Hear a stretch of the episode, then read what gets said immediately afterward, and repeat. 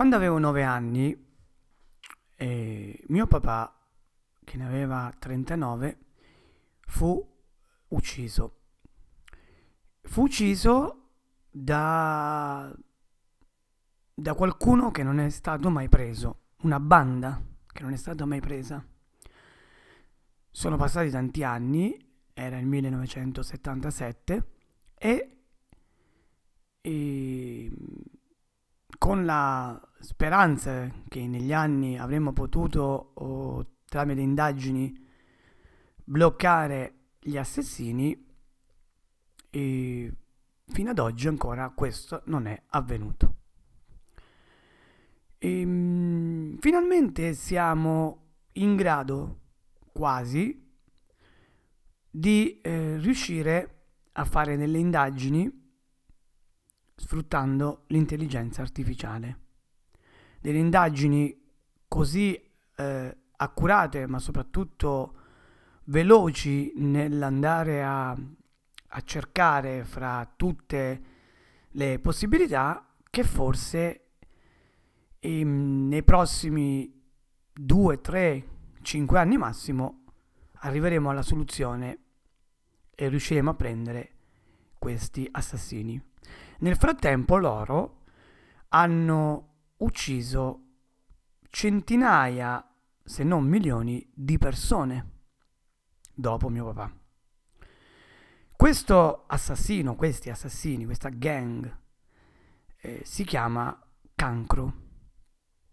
Allora, se fino ad ora abbiamo parlato dell'intelligenza artificiale a livello quasi ludico, perché eh, cercare una foto può essere un gioco, però è anche un modo professionale per lavorare nel campo delle foto, quindi non è proprio ludico, però abbiamo visto sempre degli aspetti eh, in cui si può fare a meno dell'intelligenza artificiale.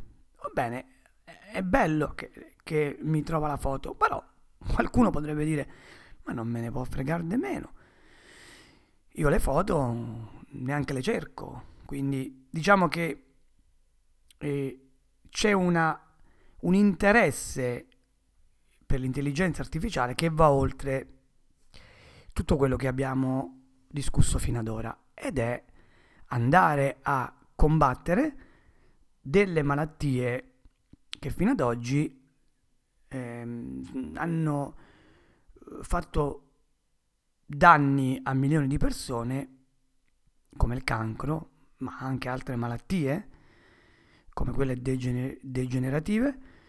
E, e, oggi, grazie all'intelligenza artificiale, c'è eh, più eh, chance di andare a bloccare alcune di, di, di queste e mh, mm, cercare di, eh, di guarire se non debellare completamente alcune di queste malattie.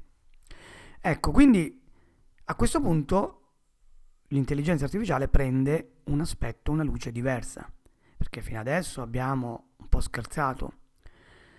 Fino adesso potevamo dire, ma non me ne frega niente, io non la voglio neanche usa- usare, anche se non è vero, perché abbiamo visto che la usi senza che te ne accorgi.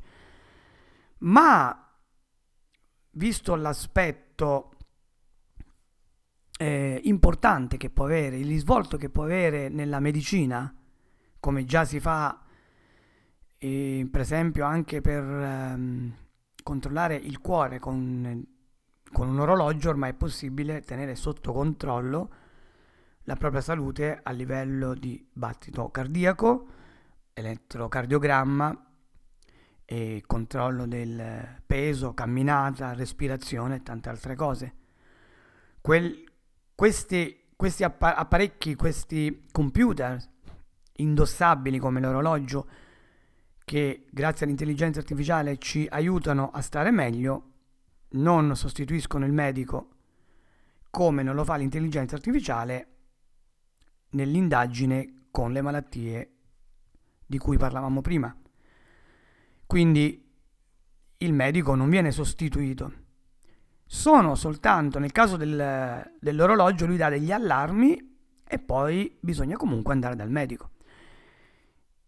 Anche con il cancro si sta cercando di accelerare la ricerca, ehm, soprattutto dove ci sono dei dati da andare a, a computare, sono tanti e una persona impiegherebbe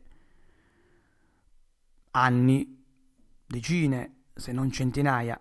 L'intelligenza artificiale, quello che un essere umano fa in cento anni, possibilmente lo farà in un giorno, se non di meno. Quindi da qui si capisce che ehm, l'indagine per certe malattie prenderà un'impennata, come già sta succedendo, nella speranza che si riesca a trovare la cura alla maggior parte di queste, almeno quelle letali. Ecco che l'intelligenza artificiale ha preso un altro uh, significato, un'importanza diversa.